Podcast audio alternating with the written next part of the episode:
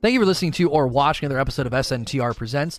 This is going to be another video I'm doing about the state of Trials. A lot of conversations about this. Already did a video about the loot problem. This is going to be a bit more big picture about the state of Trials presently. If you're listening to this on iTunes, Google Play, Spotify, or watching on YouTube, you could probably catch me live right now. Come on into the channel. Say No To Rage dot com will bring you to the channel. If you want to listen to these podcasts on all the podcast platforms, do a search for S N T R Presents, and you'll find all of the episodes there. If you're on YouTube, leaving a comment, hitting the bell button, like, share, all of that. That really helps out the channel. So the reason I wanted to do this video is we have another week where Dylan responded, one of the community managers responded to some of the questions about token earn rate and and people, you know, farming the low half of the card. So I'm going to add that obviously to the dialogue. But in general, there's been a continued frustration, I think, in the player base about the way Trials is landing. Also, it looks like less people are playing. This was a fear that we had. We were worried in the early weeks that some of the structure was going to lead to people vacating the playlist. And subsequently, uh, we're only three weeks in, we're already seeing a decline. And that's not a good thing. I do think there's some very easy things Bungie could do to re- have a resurgence in the player base, and we're going to talk about that a little bit here. So we're going to talk about feeding the bottom, then we're going to talk about get good, because a lot of people are just telling people to get good, and then fill the bla- fill the back and clean it up, right? I'm going to argue for filling the back half of the card, but also cleaning it up. Clean up Trials, clean some things up that are kind of in a weird spot. Now, Dylan did respond to the idea that a lot of people are saying, well, they're just farming the bottom half of the card. His response was, well, the rewards at Game seven are going to get better in the coming weeks. That's great, but that's not a long-term solution because you can only get that award once per character. It's a weekly award. I would say immediately they should change that as an easy change to be like, you know what, you can get the drop at Game seven as much as you want, make it a guaranteed weapon drop because some of the weapons are really good. Shotgun, auto rifle, and sniper would be great weapons to rotate as a guaranteed drop either either from Flawless or from Game seven. Just to, just to get those people to stop doing that, okay? So what he said enumerated part of the problem, but it also only offered a part-way solution, because once they're done getting their three drops, they're just going back to low token farming. Let's talk about that. Feeding the bottom, right? Passages and tokens, I believe, were targeted at the bottom half of the player base. The idea was we're going to make it really, really easy to get loot. And a lot of folks are drawing comparisons to Destiny one. They're like, well, in Destiny one, you could do the bounties and get no wins and still get loot. That's true. However, I think Bungie thought, we can keep people in the playlist all weekend long. There's no limit on how many tokens you can earn. There was a limit on bounties in D one. Once you were done with the bounties, you were better, you know, you're pretty much done with the playlist. In this scenario, if they removed the win requirement and you could just turn in tokens whenever you want, I think more people would play. I think more people would play more days on the weekend because they'd be like, I can just keep getting tokens. I can just keep getting drops. I don't have to go flawless. I would say they could also maybe increase the token earn rate. Make it to where even if you're only in the bottom half of the card, you're getting to games two, three, maybe four, you're getting a pretty good token earn rate. Conversely, you need to make the token earn rate insanely good on the back half of the card. Like, why is it so much easier just to go on the bottom three? Well, because the earn rate on tokens is is almost guaranteed there. So to a certain extent, people are like, oh, this is not friendly to the casuals. This is so stupid. Actually, they structured it to be really friendly to casuals, and it's it's like cannibalizing itself. It's so friendly to the bottom half of the card, to the bottom half of the player base, that it's too friendly. It's like it's the best place to go for a loot grind. It has disproportionately tipped the scales to where everyone's like, there's no real reason to go flawless. Just farm the bottom half of the card. I don't think the answer is to take these things away. People are like, no, put better loot up at the top. Put more tokens up at the top. Make the first early games really, really stingy. No, no, no, no, no, no, no. You're going to compound the problem with that. You're going to make things worse if you make it even more unrewarding. I think a way to kick off these changes would be to do like a triple Trials tokens weekend. You know, use the T, the alliteration, make it real catchy. A triple tri- a triple Trials token weekend where you're going to earn triple the tokens at every threshold. It does need to be more generous at games four, five, six, and seven. That needs to happen as well. But you should earn a ton of tokens. And when you're doing that, they should also say, we're removing the win requirement. You can just turn them in whenever you want because we want to get as many people in the playlist as possible. This needs to be a two pronged approach to fix Trials. Number one, make it easier for people to just get some loot from the tokens. That's not a problem. Let them do it. Who cares? The other part of this approach, it's a two-pronged approach. The other prong is make it way more generous and worth it to go to games four, five, six, and seven and to go flawless. Okay? Now, I know whenever this comes up, a ton of people give pushback. And they're gonna be like, just get good. Come on, dude, this is stupid. Why should they be giving easy loot to casuals? Let me address that in the second part of the video. Get good. The playlist will die. It will die if the get good ego gets a foothold, okay? That's already kind of happening. And the grand irony is the people that are farming the bottom half of the card aren't getting good. They're farming easy wins. So that's the that's the silly hypocrisy and and idiocy in this debate right now. Is if you're talking about getting good, well then why are you farming the bottom half of the card? Why? Well, it's easier. It's a better route to rewards. Oh, that sounds kind of weird. Isn't that antithetical to getting good? Farming easier wins, farming easier players. Nobody, like, listen, and most of the streamers that are doing this aren't saying that. They're like, get good. They're like, this is the most lucrative way to rewards. It makes the most sense. Like, I'm not faulting anybody for farming the bottom half of the card. But if your response is, it should be a little bit more accessible on the early sides of the card. If your response is get good, I don't really think you understand the spirit of Trials. You're playing in a way that is antithetical, that is contrary to its its design, and farming easy wins, which is a refutation of your own claim that folks should just get good as you take the easy route, right? It's understandable why people are doing it. People will take the path of least resistance, especially if there's really, really good loot, and the loot farm is just easier, uh, and it makes more sense. Like, why would I go to games four, five, six, and seven and go flawless when the rewards don't seem worth it? Why would I do that? Nothing's guaranteed. I would say that that's why you need a two-pronged approach here. We don't need to scold the high-level players. We don't need to micromanage the high-level players. Well, don't let them reset their cards. Don't let them do that. Make a penalty. No, no, no, no, no, no, no. We don't need to scold them. We don't need to tell them they're toxic. We don't need to. We don't need to micromanage them. You need to give way better loot on the back half of the card, and then that would clean things up exponentially. If you make it easier for people to turn in their tokens and earn tokens on the front half, and you make it way more generous on the back half. And also, I, I think a real easy win this weekend would have been to say, hey, the sniper drops at game seven, and it's a repeat drop. You can keep getting to game seven and getting the sniper to drop. People would have wanted to go to game seven. Imagine if they would have done that with the shotgun, when the shotgun was motivating the low card farm the week of Anomaly. Look at how the player base reacts when there's a farm, when there's a weapon they can chase. They cluster around it. If you drag some of those weapons up to game seven and make them a guaranteed repeatable drop, people will farm for it. Now, it could be a random drop from tokens or the or the or the engrams or the lower games or whatever, but if it's a guaranteed repeatable drop at the higher echelons, you're going to drag people up the echelons. You're going to make them go to the later half of the card. So let's say at the end here, fill the back and clean it up, okay? I, letting tokens be used without wins, I think that needs to be the first change they do right away. Just immediately say, hey, we're going to give you a bunch more tokens, we're going to celebrate these changes, and you can turn them in without any wins. four, five, six, and seven need to be as rewarding as losing games one, two, and three. Now track with me here, right? I'm sorry, I said that wrong. Losing games four, five, and six should be as rewarding as winning games one, two, and three. Okay? Does that make sense?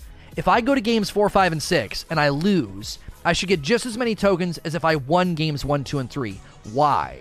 It's an equal trade. It's like, well, you know what? I'm going to gamble. four, five, six, and seven, if I win, I get way more tokens. If I lose, no harm, no foul. It's no different than if I would have played games one, two, and three. So losing games four, five, and six should give an equal amount of tokens as winning games one, two, and three. That would balance that out a little bit. Then four, five, six, and seven need to give way more tokens for winning. Maybe have repeat awards up in those upper echelons so you can farm for the stuff. And then Flawless should be unbelievable. It should be a loot explosion. I loved Astrocross's idea. He harkened back to Sundial. He said when you got to the end of Sundial, you got to pick the loot that you wanted. The Flawless chest should probably be like that. And then he said, if you would run the what, what the confidence passage, you could pick two rewards. People would do that. If they knew every time I go Flawless, I get a guaranteed repeatable drop at seven, and then I can pick my reward in the Flawless chest, people would do that. Also, guaranteed Ascendant Shard, why not? Flawless is not easy to do. You're trying to motivate these high-level players to go up there. You're trying to clean up the early parts of the card. Now, map complaints and third-person peeking are a thing that's happening right now. To a certain extent, I said that was going to happen before Trials came back. I said Trials would come back, people would complain about the maps every weekend. They did it in D one. I mean, it, it was a meme, right? I hate this map was a meme because every map, people are like, I hate this map, this map sucks. I get it, right? you you want to be able to play the way that you want to be able to play. Even True Vanguard, the, the play your way champion, was like complaining about people three P peeking, running from fight, fights, and waiting for supers. And he was irritated by it. And there were people that were like smarting off to him and be like, oh, so you're mad that people are playing smart and they're playing skilled and they're avoiding fights. Well, yes and no. If you're if you're avoiding gunfights in a first-person shooter to try to bank on supers, that's antithetical to the flow of combat. That's antithetical to the flow of the game mode, right? And so third-person peeking and emote peeking and sword peeking and all of this is going to be a continued complaint, especially when the map is sniper-heavy. And there's going to be an increase in people doing it when really, really god-tier snipers seemingly are everywhere. So cheating is another factor here. I, I think there's there's some really, really significant things that need to be cleaned up. I would like to see third-person peeking addressed in some way. Maybe put a cooldown on emoting. So you could do it once, but you can't keep doing it, right? It should be like your grenade or your melee. You use your emote on the corner, that's cool, that's fine. You can't do it for a little while. It should, you know, put it on a thirty second cooldown, just like your grenade or your melee, so it can't be spammed, all right? Second, swords could only be pulled out if you have ammo for them. We don't really need to pull them out when there's when there's a hilt. So as soon as it's out of ammo, it should just dis- it should just go back to one of your other weapons. I don't think third-person peeking is a significant problem, but I think it needs addressed. More important than third-person peeking, you gotta stop the cheating. We need anti-cheat now more than ever. People are already saying, if the PlayStation five and the Xbox Series X can get me steady sixty F P S and a good F O V, which those consoles will likely see an uptick in F O V and frames per second because they've already changed the U I settings to match P C for future updates, that's coming. They're going to switch back to console because they're sick of dealing with the cheaters. In a free-to-play game, you got to put more preventative measures in place. We need anti-cheat, or this game mode is going to die. And if it doesn't die, it'll limp for a long, long time until they until they figure this out. So they got to do a two-pronged approach to the front half and the back half of the card rewards and the structure of the content, and the casuals and the hardcores could all enjoy it, and they also need to clean things up. I think third-person peeking needs addressed. It's not a front-burner issue. That could come at a later season, but I really, really think cheating is the front-burner issue, that and incentivization to play and, and, and go through the different the different forms of, of grinding. As always, we're going to go to question and answer next. If you're listening to this on iTunes, Google Play, Spotify, or watching on YouTube, you can probably catch me live right now at Say No To Rage dot com. As always, please like, share, and subscribe. Thank you for listening to or watching another episode of S N T R Presents. This is going to be the Q and A session that followed my video on the state of Trials. If you're listening to this on iTunes, Google Play, Spotify, or watching on YouTube, you can always catch me live. I'm probably live right now. Usually when these hit the feeds, I am live streaming. Say No To Rage dot com will bring you right to my Twitch channel.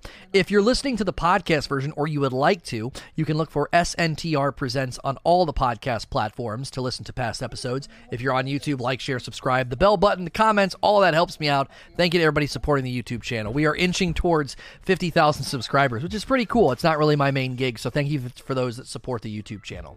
Aaron Kill. It seems counterproductive to have Iron Banner and Trials competing for players simultaneously. Should Bungie shut down other PvP playlists during the weekends to help Trials remain more populated? No. Uh, J-Stock with forty-six months, thank you. Holomania with nine months, and three months from Beyond Hope, thank you as well.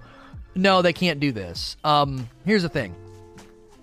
Trials is supposed to be replacing the competitive, one of the competitive hoppers. So when you come here, you have elimination, and then you have survival, and then you have Trials. Isn't that different than how it was in D one? Didn't Trials supplant Elim in D one? I don't think you should get rid of Iron Banner, but I definitely think regular elimination could afford to shut down Uh, when Trials is active. I actually didn't realize that that's how it worked. That's, that's, I would agree that that's a little counterproductive. Uh, in, I'm fairly certain in D one, you could not, you could not play normal Elim on the weekends. That it became Trials. Um, but you can solo queue. Yeah, I understand that. I just... You don't want to shut down Iron Banner because not everybody wants to play Trials. Even when Trials is running at its best, it still doesn't have the majority of the player base. You don't want to shut down something that's like a staple, like Iron Banner over the weekend. There are some people that can only play Iron Banner on the weekend because of their schedule. you don't want to take that away from them and be like, nope, gotta play Trials. That would feel pretty uh, micromanagey. That would feel a little paternalistic to like force people into a playlist they're not interested in. Uh, rogue status. Why hasn't Bungie done anything about the ridiculous energy weapon drop rate in the raid? All three raid runs this week were all energy weapons. I would love to see them do a quality of life pass on Garden and just say both items drop at every chest. Gun and armor every time. I don't think that would hurt. I, I, I would consider even maybe mid-season when they increase pinnacle sources, that would be a really, really nice quality of life update to Garden of Salvation. I, listen, it's fine. You got a lot of energy weapons in the loot pool. I get that. That's going to create a loot propensity.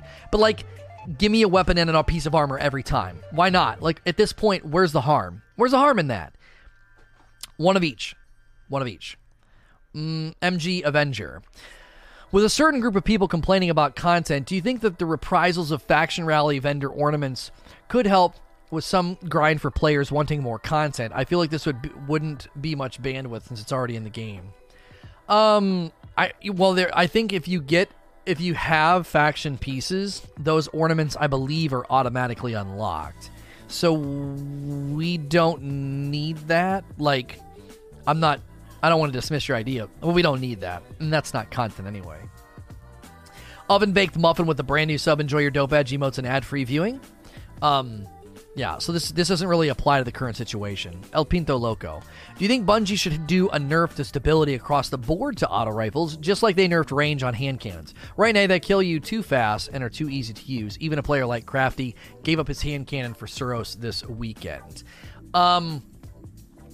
There's two things I want to say here, okay? The first thing I want to say on, on the outset is embracing the meta is a common thing, and hand cannons have kind of had their day. So if people are putting down their hand cannons because they just think, you know what, the meta is just auto rifle laden, let me just run auto rifles. I don't think that is necessarily indicative of a problem. That's kind of just Destiny. I also want to say, metas in Destiny become the most problematic when you feel you have to run a particular loadout. That That's how D one felt. You had to have a God Roll Matador or a Party Crasher, right? You weren't going to win mid-range fights. You were going to get shot with a shotgun and you were going to lose. So it it's dicey, okay? It's a it's it's kind of like a uh, there's always a tension here. There's always going to be folks leaning toward the meta. There will be a trend, though, there will be weapon propensities in the Crucible. If you feel, and if they look at the stats, the numbers, and the trends, if you kind of feel like, I have to run this loadout or I'm done, or I don't stand a chance, that's when it becomes problematic. I don't know if right now we want to use like anecdotal evidence. You can use Crafty to be like, he switched to an auto rifle, and I can show gameplay from Z K Mushroom. I can show gameplay from Frostbolt, uh, Potato, Kami, Onyx. N- none of those, uh, even GLAD. None of those guys were using auto rifles and they were doing just fine, right? GLAD is not a a a tier one amazing PvP player. He's really good and has really improved, but he's not Frostbolt, and he was doing just fine with the pulse rifle. So I don't think you can really get away with that argumentation right now. Oh, I have to run an auto rifle. No, no, you don't. Plenty of people were using weapons that they didn't have to run an auto rifle.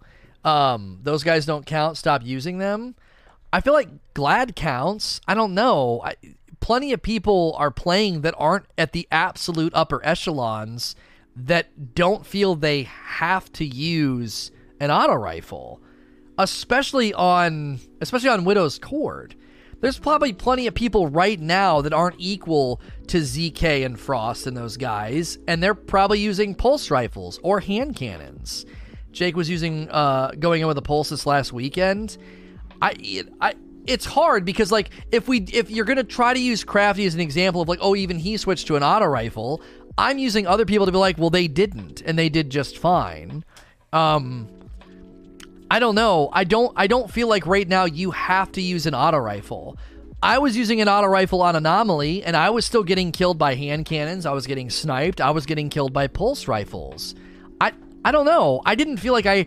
I didn't feel like me running the auto rifle was this insurmountable thing that, like, everybody I went up against was like, well, I can't use my primary. I have to use an auto rifle. And that was on Anomaly, for crying out loud. I, I don't know. Most people feel the need to use auto rifles. I still use hand cannons. I...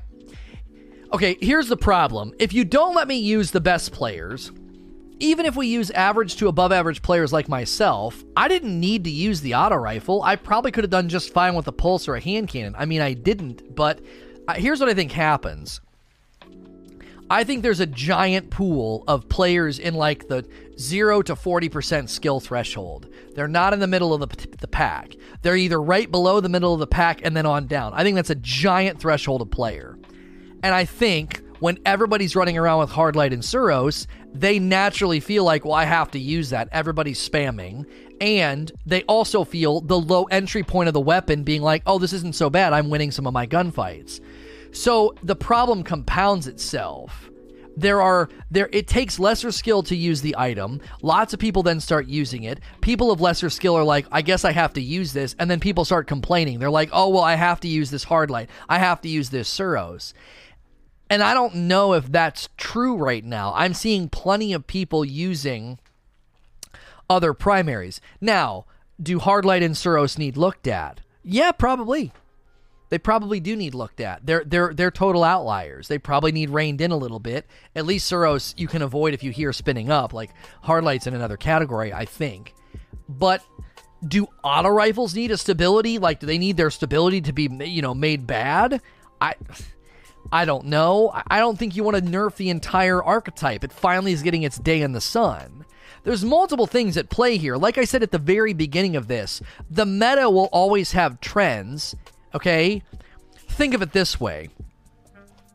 Up until now, a lot of people felt like if you didn't run a Spare Rations and a Mind Benders, you were going to have a really, really hard time. The people that ran spare, spare Rations and Mind Benders hated going up against people using quote-unquote dad rifles.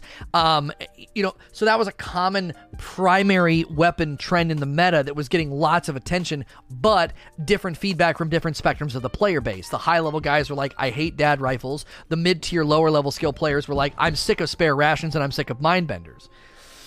Thank you for gifting a sub to B Mac, the spy who swags. So there's always going to be, like, there's there, there's always going to be that tension of, depending on where you are on the skill spectrum, you're going to experience the game so much differently. You watch me shoutcast these top-tier players, Hardlight's never a problem for them. All of a sudden, they ran into a team that was really good, we saw three Hardlights, we underestimated them, like, oh, this team's not going to be a hard challenge, and that team was melting with Hardlight. They were a good team, and they were making Hardlight look like a, a freaking laser beam, and it was like, wow. And the team had to tighten up. So it's like, but then if you if you if you you know watch Potato play and you're like, well, one game out of twenty-one he had to deal with high level players using Hardlight. The rest of the games that was never a problem. You'd be like, well, it's because he's so good, he's overcoming it. He's too good for Hardlight to really touch him. He's hitting snipes from a hundred yards away almost every you know almost every uh, round. Jay Portier gifting a sub to Bow Chicka Hong Kong. Thank you for doing that. So. I don't think it's ever, it's never this easy. So when I've asked Hardlight to be looked at, I'm not like, oh, it has lots of kills. It, I have to run it. We it would nerf it. I don't think that type of argumentation is helpful. It's always going to feel anecdotal and experience based. Oh, I have to run it. Even Crafty put it on. Let's have an actual discussion about the weapon's role in the game. Could we talk about ricochet rounds, spam, the, the big magazine, its presence in the in the flow of combat outside of Trials? Can we have that conversation rather than having some like anecdotal experience-based conversation about like, well, I feel like I have to run it. Well, people thought the same thing last season. They thought they had to run Spare Rations Mind Benders. They thought they, they, they got tired of getting killed by pulse rifles, right? Like... I, Even even last season, there were these argumentations made about, you know, from pure anecdotal experiential evidence to be like, oh, I have to run this weapon loadout. No, you don't. No, you don't. The difference right now is, as Ruku is saying, you know, the numbers aren't very anecdotal. It's clear that Hardlight and Suros are running away with things, and that's why I think they need to be looked at. I don't want these things nerfed into the ground. I'm just trying to minimize spam on the Hardlight. And maybe, maybe rein in the Suros a little bit on range. I don't know. I don't know what would help the Suros. I've not really looked at it. I've not really thought about it. But there's always going to be a meta. People are always going to trend and lean toward the meta. The question becomes, when does the meta become so overarching that it disrupts variety and flow to where you feel like you have to run a certain weapon? Has that happened with the Hardlight? You could maybe argue that yes, it has. It, it, you feel like, if I'm going to play, I'm just going to throw on an auto rifle. And that's when Bungie has to minimize that gun's, you know, effect on the game. The danger is, as soon as you make auto rifles less than they are now, they won't compete against pulse rifles, and they won't compete against hand cannons, and they'll just get thrown back into the bin. So it's always a delicate balance, especially with auto rifles, because they're so easy to use. So, especially with the way that aim assist works in this game. Smokey Gaming. Do you think skill-based matchmaking for the first three wins would bring more casuals in because they feel like they are being stomped at the floor and decide that at least instead of being the hand, instead of being cannon fodder, if they can win and get some loot, they would stay in the playlist? Skill-based matchmaking is poison, and it shouldn't be in the game at all. Uh, I'm sick of having that debate with people that don't understand the problems with it, and they just they just speak in platitudes and bumper sticker language about, like, you just want to stomp noobs. I'm tired of interacting with with thoughtless uh, dialogue about skill-based matchmaking, because pretty much everybody that defends skill-based matchmaking speaks in platitudes and bumper sticker language, and it just isn't fun. I'm I'm just I'm sick of debating people that don't understand the issues. Um, and if that's me being dismissive or elitist or arrogant, I don't freaking care. I'm tired of it. I'm just I'm tired of it. Um, it isn't good for casuals. It's bad for every game it touches. I'm not even a hardcore player, and it ruins games for me. It ruins games for me. It ruined Fortnite for my brother and his and my nephews. So no, skill-based matchmaking is not helpful, and I'm sick of debating it. It doesn't belong on wins games one through three. It doesn't. Um, it it has no business in trials. It has no business in comp. It has no business in a, in a quick play environment. It doesn't. It has no business in any game. The truth is, is that you, as you defend skill-based matchmaking, you defend companies being able to punt on an easy solution. You want ranked and unranked. If you like skill-based matchmaking and you defend it, but you don't want ranked and unranked, you're just a hypocrite, because you don't want the very thing that you argue for high-skill players. Ranked and unranked would put you into a situation where if you were tired of getting stomped, you could go play ranked and play against people of equal skill. And more than likely, you would climb the ranks and be put into matches that are sweaty and unfun, and you would suddenly realize why skill-based matchmaking is poison and terrible. Everybody who argues in in in defense of skill-based matchmaking but never asks for ranked and unranked are just hypocrites. They don't argue for the true solution. That's the true solution. If you're against ranked and unranked and in support of skill-based matchmaking, you're basically the reason that like the, the, the discussion goes nowhere, because you don't understand the fundamental like solution to the problem. You argue for a punt and a half measure that makes people stop playing. This is what I said this morning. Skill-based matchmaking is a gamble. It's just a gamble. If we take skill-based matchmaking out, a greater portion of the community will quit. If we leave it in there, then the hardcore players are the ones most affected by it, and they'll kind of keep on playing. So they're just gambling with engagement. That's all they're doing. They're just gambling with engagement. They're saying, well, if we put it in, it there are more people that like it, and there are less people that dislike it. Ranked and unranked basically means you go into an unranked playlist. It's pure connection based. You could play against anybody, okay? Ranked would basically consistently take your global stats and pitch you against people that are in your rank. Right now, the reason that skill-based matchmaking is garbage, and it's why players like me that are just, I'm barely above average, it's why I don't play. I'll give you a handful of reasons why I don't play. I play against three three matches and put up good stats, and then it bases my stats on who I should match against. It puts me against players that are well outside of my skill threshold because they're putting up good stats too, and then I have a terrible time and I stop playing. Also, I don't want to play with my friends because they're better than me, and when I play with my friends who are better than me, I have a terrible time and it's not fun. So I don't engage with anything that's skill-based match made. I don't. It's terrible. If you got tired of playing unranked and wanted to play against people at your skill level, ranked is there as the promised land to you and your thumbless gameplay. I'm terrible. I don't want to play sweats. I don't want to get stomped. Well, then go to ranked, right? Here's where the rubber would meet the road. if you go into ranked and you're only playing people at your skill level, eventually you would probably start to climb. You would start to get a little bit better. You would start to get slightly better kill death and win ratios. And do you want to know what would happen? You would climb the ranks and you would feel the pain of being like, every map feels kind of sweaty. Every map feels very, very close. All the kills, man, I'm just constantly playing people at my skill level. Man, that's not enjoyable, is it?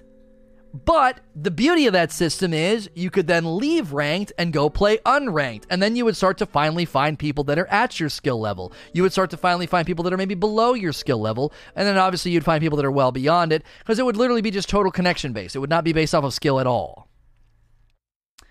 The true solution is ranked and unranked. That's the true solution. And companies don't want to invest the time in building it. So they punt, they do skill-based matchmaking, it actually ends up helping more people than it hurts, and they just bank on the people that are hurt by it sticking around, because they're more dedicated and they're more loyal, they're more hardcore, right? And in the process, the, I'm telling you right now, the people that are hurt the most by skill-based matchmaking are people like myself, because I'm in the middle of the pack. I, I end up getting pulled up into the upper echelons way too much, and I'm like, I don't want to do this. I play with my brother on a Smurf account in Fortnite. I killed a bunch of bots, right? I killed a bunch of bots, had, had good kill death, we won a couple of games, and then all of a sudden we were playing against people that were well outside of my brother and my nephew's skill level, and so we had a terrible time. Why? Because skill-based matchmaking started firing, and they're like, well, these guys are putting up good stats, so we should put them up here with these people, and we had a terrible time. It's why, it's literally why I don't play, I don't play Fortnite with viewers anymore for that reason. I, I, I go into a match, I'm playing with my buddy, and it's terrible, it's awful, it's not fun. How does funneling the lowest skilled players into what's supposed to be the most competitive playlist make sense? Well, the reason it makes sense, Kelly, is because a playlist only functions, a, a playlist functions at its best with a full funnel. That's just like a true axiom in gaming. Any playlist you're going to go into, whether it's Call of Duty or Battlefield or Destiny, it functions at its best when the funnel is full, okay? The way to keep the funnel full is to have a very accessible entry point. Trials entry point are games one through three, okay? That entry point is a sweat stomping ground right now because it's the most effective way to grind for tokens. So instead of it being a super receptive, super accessible area where they can get tokens, get to win three, and then slam tokens, that's not happening. They're playing a game and then they're getting punched in the face. Welcome to Trials. We're farming the bottom half of the card. Just right. It's just like a, a, a Street Fighter punch. Just, just punching him in the face. And then they're like, I don't want to do this. This is stupid. This is awful. I played uh, viewer quick play Overwatch with ammunition once, and it brought us into fifty, five hundred quick play game, and Ann and her viewers got stomped so hard I never played quick play with anyone again. That was two years ago. Skill-based matchmaking is the worst thing for any game. I get it now, never heard the argument like this. No, like, and I think that's the problem, and that's why I get so tired of debating it. Skill-based matchmaking just gets turned into, it sounds like a political debate. Everybody just speaks in platitudinous sound bites. You just want to stomp noobs. You just don't want to get good. You just want an easy breezy time because you're a really skilled player and you want to pick on the newbies. You just want to gatekeep, you know. And then the other side's like, well, you don't want to get good. You don't want to be challenged. You don't want to improve. You want to be protected and play against, you know. Listen, both sides of the aisle on skill-based matchmaking are saying the same thing. Actually, I think most of the hypocrisy is on the side of skill-based matchmaking. If you're in support of skill-based matchmaking, you're actually arguing to have an easier time while claiming that that's what the other side's arguing for. Oh, you just want to have an easy time and you want to pub stomp. Meanwhile, you're arguing for the exact same dadgum thing. You're arguing for an easier time. Both sides are arguing fundamentally for having more fun, and it's not fun to get stomped eight games in a row. It's not fun to sweat eight games in a row. Neither of those are a fun experience. So, how do you get into a middle ground? Ranked and unranked. Arguing for fair isn't arguing for an easy time. Sure it is. Because fair is only getting fed people that are bad if you're bad. That's an easier time. Fundamentally, if you zoom out, people arguing in support of skill-based matchmaking are arguing for an easier time. They don't want to play people better than them. They don't want to get challenged. They want to play people in their skill hemisphere. I understand that. I don't want to play... I don't want to play Lumi and the G one boys every game either. I don't want to do that. That's not fun. When the skill gap is insurmountable, you don't learn anything. You can't improve. When Potato's sniping you from the stratosphere, you're not going to learn anything against that guy, right? He's out of your reach. I, I understand. I understand. Both sides are arguing for a more fun and a more ease ease of uh, uh, of experience. They don't want to sweat every game, just like you don't want to get stomped every game. You both have more in common than you realize. And you both would get your way if there was ranked and unranked. Like, that's the solution to this problem. It there's no there's no other way about it. And listen, Trials would work. You have to understand that if Trials right now had way more casuals in the funnel, that increases the probability of you running into a casual team in the first three games. Okay? So track with me here. If the funnel was more full, you would have an increased likelihood of running into casual players in games one through three. The likelihood of you running into casual players on the first three games also goes up if the high-skilled players are climbing the ranks of the card instead of resetting. Do you see? The, the answer is not skill-based matchmaking. The answer is equilibrium in the player base. That's what ranked and unranked does. It brings equilibrium. If, if the front half of the card had way more people in it, then you'd, you would increase the likelihood of running into guys like Lono or people that are below average or average or whatever. Less likely to run into sweaties and... and and, you know, f- low-card farmers. One side is arguing for a level playing field. The other side is arguing for mainly playing against players lesser skilled than them. Kelly, that is false. That is a complete and utter misrepresentation of the argument. The side against skill-based matchmaking never says, I want to play against people less skilled than me. They don't say that.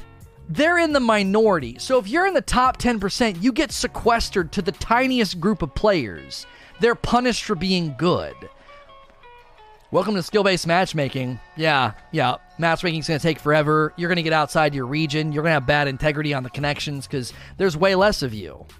The other side, listen, people arguing for skill-based matchmaking, sure, you can dress it up and saying they're arguing for a fair level playing field, but they're arguing for the very thing that they think is wrong. They want an easier time playing. It's the same thing of the people being like, I don't want to sweat every game and always play people in the top ten percent. That's not fun. Both sides are arguing for an easier experience. That's why the people in support of skill-based matchmaking, it's always so hypocritical. You have to inject the opposing view with all this malintent. Like, yeah, you just want to stomp noobs. You just want to play people who suck. No. That's, that's no. That's not what they said. Sweating is not equal to getting stomped. A sweaty match is playing someone of your own skill level. Stomping is what happens when strong players go after weak players. Right, but there's a mathematical problem with your with your position, Kelly. There's a mathematical problem with it. There are less high-skilled players. They're in the minority. So, in a full funnel of pure connection-based content, let's just say quick play was purely connection-based, okay? The math is in your favor. There are more low to below to average to slightly above average players. There's way more of them. Frostbolt and Potato and all these guys are the minority. You're way less likely to run into them. So there's this boogeyman concept of like, oh, they just want to stomp noobs. What are you talking about? Just because they're really good, they shouldn't be able to play eighty percent of the community? They should just be kept out of the player pool, basically? It doesn't make any sense. Sports or skill match? No, they're not. No, they're not. No. Have you ever watched college football? Have you ever watched baseball where the teams with the bigger budget and the stronger team just shellac the opposing team? Nobody steps in and says, now hang on a minute. That guy right there, he's too good. he's better than every other player we have. He can't play right now. He can only play when you're playing against other teams that are of equal skill. That's not fair. What do you mean sports or skill match? What are you talking about? It's never been that way. There there are tons of games you'll watch of, of high-level teams that have crazy, thick, stout rosters, and they just run over teams. But come on, you're not even making an argument that's rooted in reality now. Come on, Kelly, you know I love you, but that is not true. That is not true. Now, tournaments, listen, tournaments and playoffs function the way that Trials is supposed to function. As you advance in the bracket, it gets harder and harder. Why? Because the teams you're facing had to do the same thing. They had to win a certain number of games, right? eighty twenty rule, better players are overrepresented. I mean, I'm sure if you're a better player, you're going to play more often. So the twenty percent, maybe you're more likely to run into them. But again, at a given time, I, I just, if the, again, if the funnel is full, if the Trials funnel was full of players, I, I would be in there. How many people in the chat right now would be playing Trials if those first three games just gave good, healthy token turnover rate and they could turn in the tokens without winning? They'd be getting gear just like in, in pre-Rise of Iron Trials, right? The funnel would be full. And when the funnel gets filled with all those players, you're, you're, you have an increased likelihood of running into people that aren't, that aren't crafty. Tons of people would be in there. Played college baseball, everyone on that field's top one percent player. That doesn't back your assertion that sports are skill-based. Your, your anecdotal evidence of when you played baseball, that doesn't mean that sports are skill-based. It doesn't. Now, it's supposed to be, because you would you would think, logically, as people get good at a given sport, go out for the sport, get hired to play the sport, end up on a team to play the sport, that you would likely, and you would you'd increase the likelihood of you running into people that are really, really good, right? And obviously, take the worst football team, okay? Take the worst football team in the N F L and pit them against like a pickup game in the neighborhood. They're going to crush that pickup team. Why? Because they're just automatically better. They play professionally. They've, they've been practicing, they've been conditioning, et cetera. But it's not skill-based because they could still go up against plenty of teams that are far and away a thousand times better, have way better stats. You know, you take a, a, a veteran quarterback, like at their at their peak, you got you take guys like Manning and Joe Montana and and Favre and and all these guys. You take them at their absolute peak and their stats are insane, and you pit them against some rookie who's throwing lots of picks. Oh, the, you can't play against them. That's not fair. Skill based. No, you would say get better. Like, right? You can't use sports to back up your argument because there's so there's so many there's so many games that, that don't go that way. Garbage teams play against the best. It happens. That's why Trials, if you were to fill the funnel, I'm telling you, if you could if you could like double the size of the player base by making it far more rewarding and far more lucrative to play those early games, if you're a lower skilled player, you would naturally see an increase of casual games. We saw this effect in Destiny one. Pre-Rise of Iron, pre-Rise of Iron, the bounties were super rewarding and the player base was full of players. Post-Rise of Iron, what did everybody complain about? As soon as people realized you couldn't get new loot from the Trials bounties, engagement went down. Engagement went down! Why? Because they're like, this isn't worth my time. I'm only going to get the new loot if I get to win three five or go flawless. And they left the player base. Then, two weeks into the into the D L C was Iron Banner. Iron Banner was an incredibly effective way to level up. So people were using the Trials bounties to, levels up, to level up. They're like, well, it's not new loot, but it's a good leveling, it's a good leveling route, right? And then they went to uh, Iron Banner, leveled up a bunch there. So post-Iron Banner, Trials of Osiris in Rise of Iron became complained about constantly because people were like, the ma- the matches are sweaty, connection time's taking forever, and it's laggy. Why? Because casuals vacated the player base. They vacated the player base. So whenever whenever you have a funnel, as I said at the very beginning of this, a playlist funnel functions at its best when it's as full as possible. And if you could get as many people as possible in the Trials funnel, we wouldn't have to talk about skill-based matchmaking. We wouldn't have to. There would just be way more people in there. You would you would run into so many teams that are just like, oh, they're just playing, we're just playing for fun. Why? Well, we're just getting tokens and getting bounties done. It's great, dude. Repeatables giving me tokens, matches giving me tokens. I don't freaking care. That's what we did in D one. You cannot have an opinion on Trials because you're not good at it.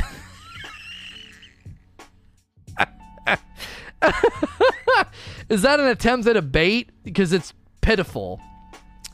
The, po- the point is, is that there would be a natural equilibrium in Trials if the bottom half was full of people and the top half was full of better rewards and loot. It's that simple. It's that simple. The flow, the flow of the playlist would hit equilibrium. There'd be way, way more, way more people playing. And you would have... Le- two things would be functioning in your favor. There'd be more casuals... So, mathematical probability increases that you face casuals. And hardcore players would be living on the back half of the card more often. Therefore, you'd have an increased likelihood in facing casuals. It would work. It would work. The system's fine. It needs to be tweaked. It actually makes matchmaking equals recreational league, but high-level sports, players dial it back so they don't hurt people. The problem is that in shooters, can go into connection-based matchmaking and play like the seventh game of the World Series. But again, Kelly, you're you're making your argument weaker now. You're making your argument weaker. They dial it back because not because they don't hurt people, because they don't want to get injured and they don't need to. They're so high skill level that they can dial it back and not play like it's a tournament or a Super Bowl game because they're like, we're way better than these teams. Like, you're never, ever going to make that... You're trying to defend a point that is just completely... You can't... You, you can't... You can't compare. You can't... You can't claim that sports is skill-based. It isn't. Really good teams just absolutely decimate weaker teams all of the time. They're never protected. The league doesn't step in and say, Tom Brady can't play, Joe Montana can't play. That's not fair. They're way better than this other team. They also don't do this. Listen, they don't get like midway on the season in the N F L. And they're like, all right, okay, so all these teams suck. Here's all the oh and five teams, oh and seven. Uh, they all have to play each other. You don't have to play any of the big bad boogeymen, okay? You guys are all trash. They don't do that. They're like, no, the schedule's set. We don't care if you suck. Get in there and play. There's no skill based in sports at all. But that's what they do in skill-based matchmaking. Well, hold up. Boop, blow the whistle. Wait, hang on. This team, way too good. This team, way too bad. They never play. They never face each other. They never face each other. Ranked and unranked, man. Ranked and unranked. Ask for a true solution. Quit settling for a freaking punt half measure that's terrible in every game that it shows up in. And that's why I'm sick of debating it. I just spent twenty minutes debating it anyway. J D Miller. Does the map choice heavily affect the weekly participation and enjoyment of Trials? Uh, and should Bungie look to streamlining the rotation of the maps? I, I, I don't know what to do about maps. I really don't. I, listen, it, people complained about the map every weekend in D one, and they're going to complain about the map every weekend uh, this, this time around. There were people that were like, I just can't take Anomaly for another minute, oh my gosh. And there were people like, oh, I love it. I love it, right? And then the... N F L draft is where the skill sorting occurs. Kelly, just you, you have to stop. You have to concede and stop. You just it, it's not skill based. They don't protect weaker teams from stronger teams. They don't do it. They don't. You made a point that's unbacked, and, and now you're trying to go to the the draft. The draft is to is it's to mitigate teams becoming lopsidedly strong. That has nothing to do with what teams get matched against what teams. Come on. Um, map rotation is not a huge focus, I don't think. People this weekend were like, oh, I love Widow's Court. This is awesome. And other people are like, this is trash. This is terrible. It's just three peekers and snipers. I, I, I don't know.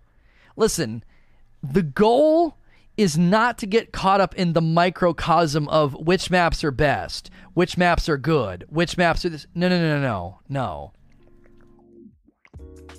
Th- that's not that's not what we need to get caught up in. It's so simple. That's why I always zoom way out. I zoom way out. The map doesn't matter. It doesn't. Three peeking and sniping, none of that crap matters if you zoom out and you're like, fill the funnel with players, make it so people can play, get tokens, get loot without feeling like they have to win, and then put a bunch of dope stuff on the back half of the card. Just do that. Right? Just, just, just, just do that. You know? It's... If you get down and like, what about the maps though? Should they do this with the maps? What about this? What about that? What? Are, no, no, no, no, no, no, no, no, no. No. Let's have a whole season of a full funnel, and then let's talk about maps. Let's talk about map balance. Let's talk about spawn points. Let's talk about the control points. Like, we can have that conversation later. Having that conversation now, it's like, oh, we don't even need to have that conversation. The the, the playlist needs to function well before we even go down that road. I, I don't. I don't think we're even there yet. We're not. We're, we're we're three weeks in. We can't get into like a map discussion. People are getting ahead of themselves. When doing an experiment, you can change one thing at a time. Exactly. Like, zoom out and get the machine running better. The machine's not running well right now. Get the machine running better, and then we can talk about, you know, maps and rotations and all that. So. You're contradicting yourself now. If skill wasn't an issue in the draft, why would they let the worst teams draft first? You're, you've been asked to stop, okay? I, and now you're getting timed out. Kelly, I'm not contradicting myself. Listen closely and put the axe down because you're grinding an axe. I said the draft is a way to keep from the stacked teams continuing to get good players. That's how it works. I acknowledge that reality. You, I guess, didn't hear that. I said... that stacked teams can't get all of the best stuff. So you take the weakest teams in the league and you let them draft first. That's supposed to create some semblance of equilibrium within the player pool distribution. That has nothing to do with the current discussion, because the current discussion is about skill-based matchmaking, and they don't do that in the N F L. They're not like, well, this team's better. They shouldn't face this team. That never happens in sports. Your assertion's been dismantled fifteen times. Let it go. Parasito. Steam beta has a network socket update regarding relay drop relay dropouts uh, that apparently it's been helping Destiny connections. If this news becomes more widespread, or when Valve pushes the update to stable track, will this help alleviate the frustration in trials? I mean, I don't think this is really going to help. I don't think this is going to help because these these these error messages are happening on console, right? Y- you. These error messages you're having on console. Now, I saw this, Paris. I saw this on Twitter or Reddit where people are saying, oh, this is helping. I mean, if it's helping out people on P C, fantastic. But I think Bungie has a greater problem going on. There is something that happened in the background. There is something going on that has caused instability in connections. And it's happening on console, too. So I don't think that's going to happen. I don't think the, I don't think the, whatever the Steam client thing is, There okay, there may be two things going on on P C, so maybe this helps fix like one of the lanes of disconnects on P C, but I, I don't think it's going to be the ultimate issue. Also, Bungie said, they said that they fixed the issue with Gambit, and they thought they fixed the connectivity issues and error codes. They they thought that they fixed it, and uh, it didn't work. So they're still working on it. They said that in the T WAB. They said something to the effect of like, we thought we had a fix, but it didn't work. So. Avin J. After a strong start, Trials has stunningly almost completely imploded in just three weeks. Total hyperbole, but okay. How did this happen so fast? Uh, do you think that it can be saved or is worth it? So many problems, and it debuted with much lower numbers than even Trials of the Nine. Well... Okay, there are so many factors to its slow debut.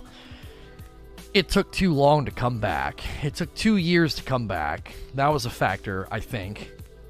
Um, Season of Dawn was a factor, okay? Season of Dawn murdered the PvP player base numbers. It murdered them. Shadowkeep, things were going great. Things were like... The, the, the daily player base numbers were, were stupid high, you know? Over a million players a day for all of Shadowkeep. And then we got into Season of Dawn, and the PvP numbers were right where they wanted them to be. Right? Still about a million players a day. And then, whew, within two weeks, just plummeted. Season of Dawn murdered Crucible. And you want to know what happened? There was an increase in the execution of skill-based matchmaking and team balancing. And so significant portions of your hardcore player base, your more committed players, left. They left. Cheating also went on the rise during Season of Dawn.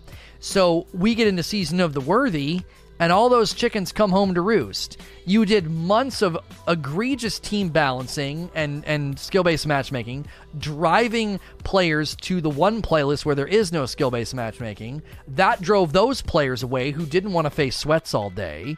And then here comes Trials.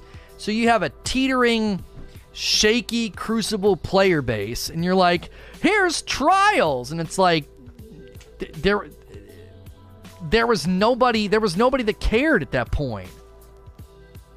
Your your Crucible player base numbers were cut in half.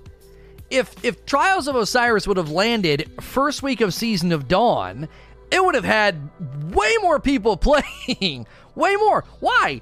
There was over a million people a day playing Crucible back then. We, after Season of Dawn, it was like four hundred, three hundred to four hundred thousand people a day were playing Crucible.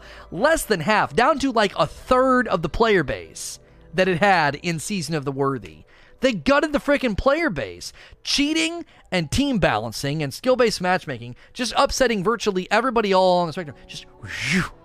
Season of Dawn saw the biggest exodus on P C. The biggest player base exodus was P C PvP. That's where the biggest number drop was. People were like, oh no, the franchise is in trouble. Look how low the player base numbers have dropped. And it was like, actually, it's disproportionately all P C PvP players. That was the biggest exodus. Why? Cheating and team balancing and skill-based matchmaking. Because I think your more hardcore players, your more sweaty players, your more high-level players, a lot of them migrated to P C. And they felt the pain of both cheating and the team balancing. They felt it more than anybody. They spent an entire season putting up with it. There were streamers r- ranting about this all of Season of Dawn, okay? You have to understand, streamers are not representative of the community at large, but they represent a significant portion of the community, the more committed PvP players. And the more committed PvP players were having the experience that streamers were having, and a lot of them quit. They all quit. And who is Trials geared toward? All the people that quit in Season of Dawn. A lot of people that left. They're like, I don't want to put up with this. And what do they come back to? They come back to the artifact being enabled week one, okay? That was a problem. Cheaters was a problem. And so, like, it's like eighteen different things descended upon making... Uh, eighteen different things descended upon making Crucible unappealing. I, you know what I mean? I, it, it, it was, it was, it just landed at a really, really tough time. I tried to tell people... You go back, you go back and watch my videos before we got to this season, and what did I say?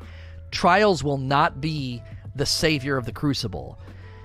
It can only be a nice capstone to a healthy Crucible, is what I said. I said there are fundamental problems with the Crucible right now that need to be addressed. If you don't address these things, then the Trials of Osiris launch will not land. It can only be a capstone on a healthy Crucible. I said that for months. You gotta address cheating. You gotta create really, really good reward paths, daily, weekly rituals, a reason to grind, a reason to play Crucible. Was not there. Strong, strong anti-cheat efforts.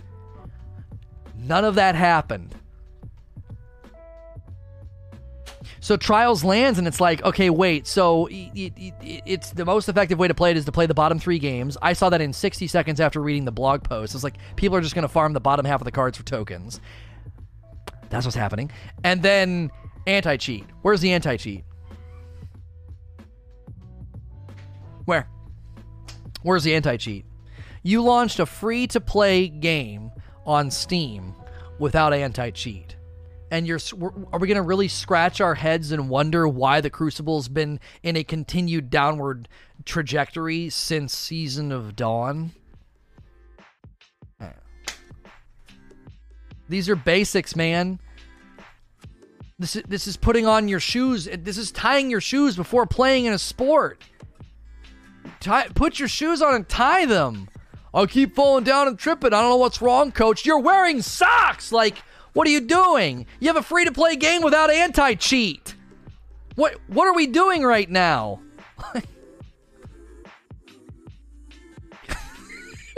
It's not that bad. It's a minority. Shut up. It's a free-to-play game with cheat with, with no anti-cheat. What do you mean it's a minority? You can you can dangle an elephant off the edge of a cliff with Daisy all you want. You can do that all you want with statistical, like, it was like when the weekend one of Trials hit and they were like, well, there's only a small percentage of the player base over a thousand. I was like, yeah, where do you think they are? Where do you think the minority of the player base that's over a thousand week one of Trials, where do you think they are? They're in Trials. Why do you think they got there so fast? Because they're going to play Trials.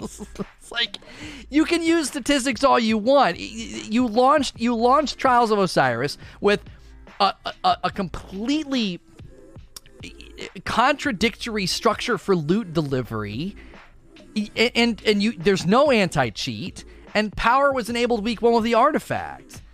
This this plane this plane was basically set to crash. It's just like, I, listen, I'm being really hard on them right now, but they could make a couple of changes that would significantly increase this player base's engagement. If you can't do anything about cheating, fine, whatever. Like, I don't know what to say to that. That that that seems it seems inexcusable in two thousand twenty to have zero anti-cheat on a free-to-play game. But whatever, let's just ignore that for a second. Make the changes that we talked about today. Just. You can turn in tokens without winning, and really, really increase token turnover and loot turnover in games four, five, six, and seven. I would do that immediately. I would do that immediately.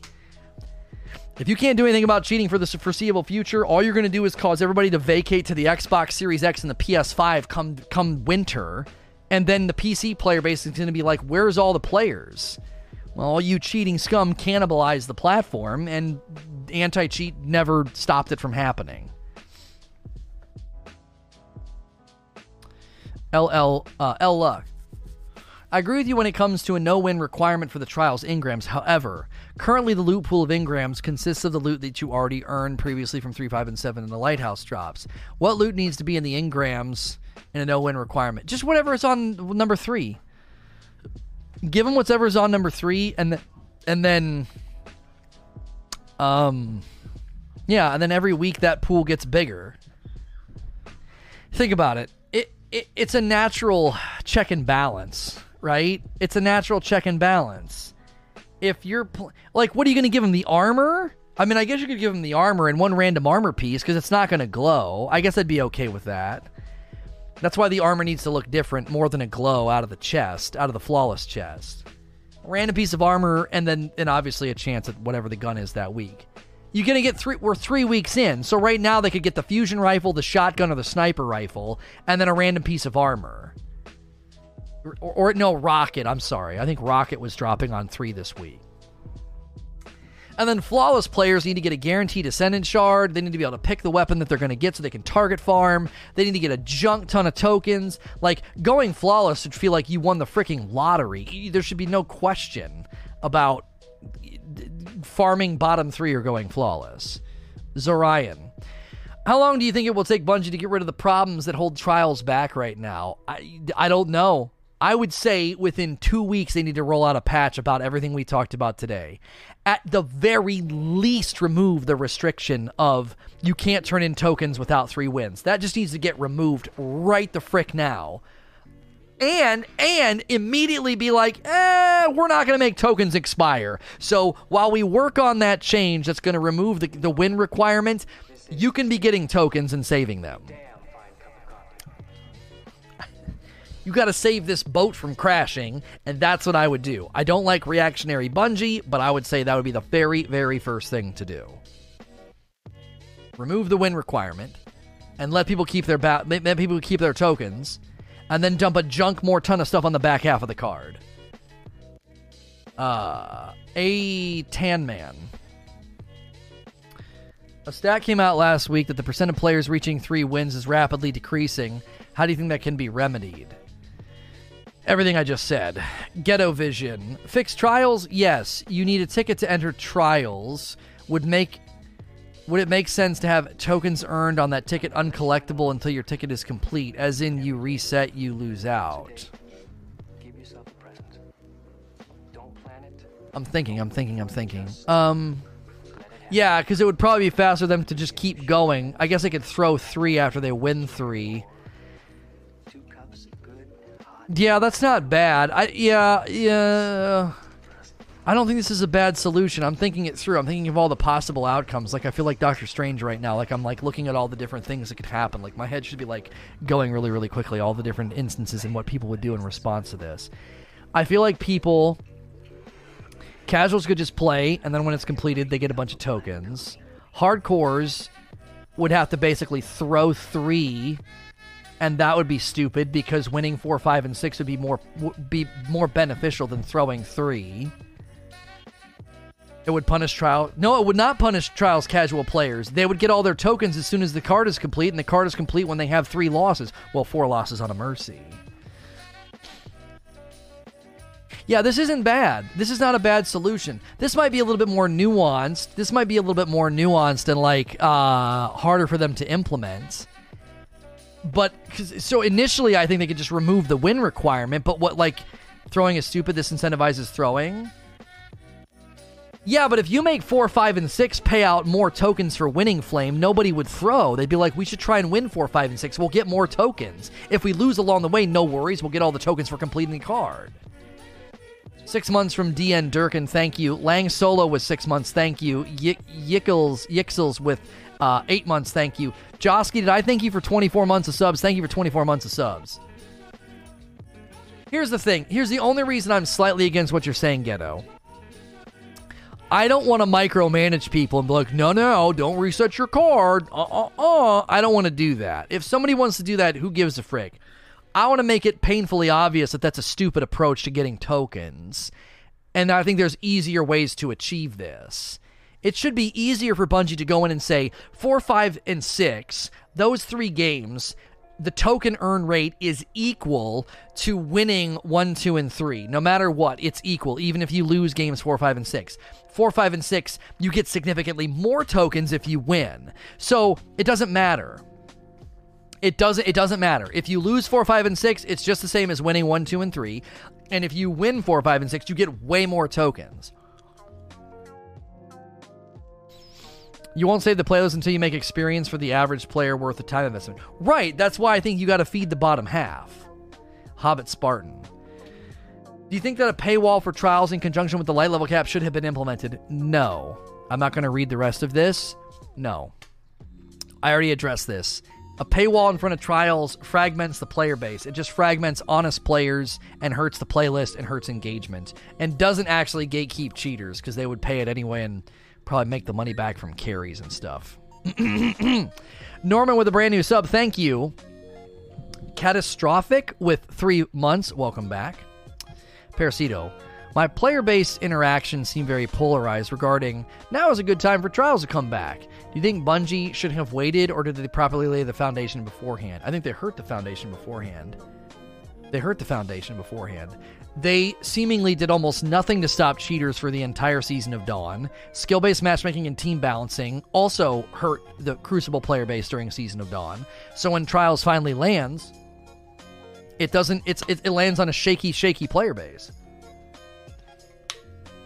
We we can go round and round about skill-based matchmaking, and and team balancing and all that stuff. All those things and cheating, just people stopped playing. You, you can't deny that. If people stopped playing, and most people, that's what they were citing. Most of the people that were quitting Crucible during Season of Dawn, they were citing cheating or the team balancing and skill-based. It, it it felt worse to be a good player. It felt worse to be a good, a, a decent player, an above-average player, good player, high-skill player. It felt worse, and so they left. And cheating makes it even worse, too, because, listen, that's another thing that I don't think people realize. Okay? I don't really notice any cheating. I don't really notice any cheating. Yeah, because the cheaters are all the way up at the upper echelon, so they're not being, you're not seeing them because you're not at the upper echelons, and so skill-based matchmaking is protecting you from the cheaters. You know? No, Kelly, you're fine. You're fine, Kelly. It was just like, you made a point that just didn't even seem to have any functioning uh, parallel. It just seemed like such a false equivalency. Aaron Kill. Given the game's uh, given the game's general state, three-month seasonal cycles seem ov- to overburden Bungie.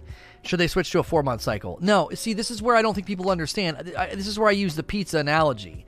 The pizza is this big. This is how much pizza they can make. We've seen that. We, we've consistently seen, here's how much pizza they can make. So right now, we're getting, like, let's just round it to twenty-five, okay? We're getting twenty-five weapons every season, approximately. So that's three seasons, that's seventy-five weapons. What's the difference if you slice those seventy-five weapons in half? It's the same amount of weapons. So if you had to wait, if you had to wait a little bit longer, then your season would have thirty-seven weapons.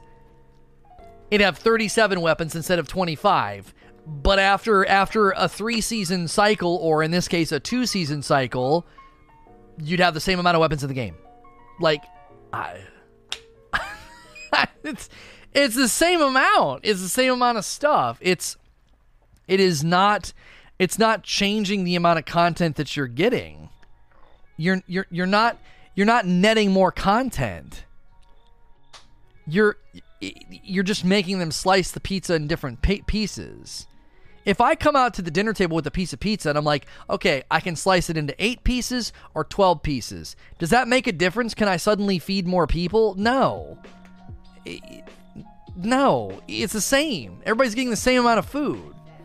That doesn't that doesn't actually work that well. I guess if you had twelve people instead of eight people, I could feed more people, but then twelve people are getting less food than eight people. It just, you see what I'm saying? It doesn't work. Circuits. What are your thoughts on people asking for a bounty board? I can see the utility of it. I like the idea of a bounty board. Uh, I also like the idea of like a daily ritual of visiting the tower, but then not having to go back and being able to repeat the bounties from orbit. I think that'd be fine. We talked about that the other day. Golden. Sorry if you talked about this. Do you think that it would be okay if two to three daily bounties or in rare occasion repeatables gave you a piece of loophole? That's not really where I think they need to target uh, in Trials. Pixel Pusher.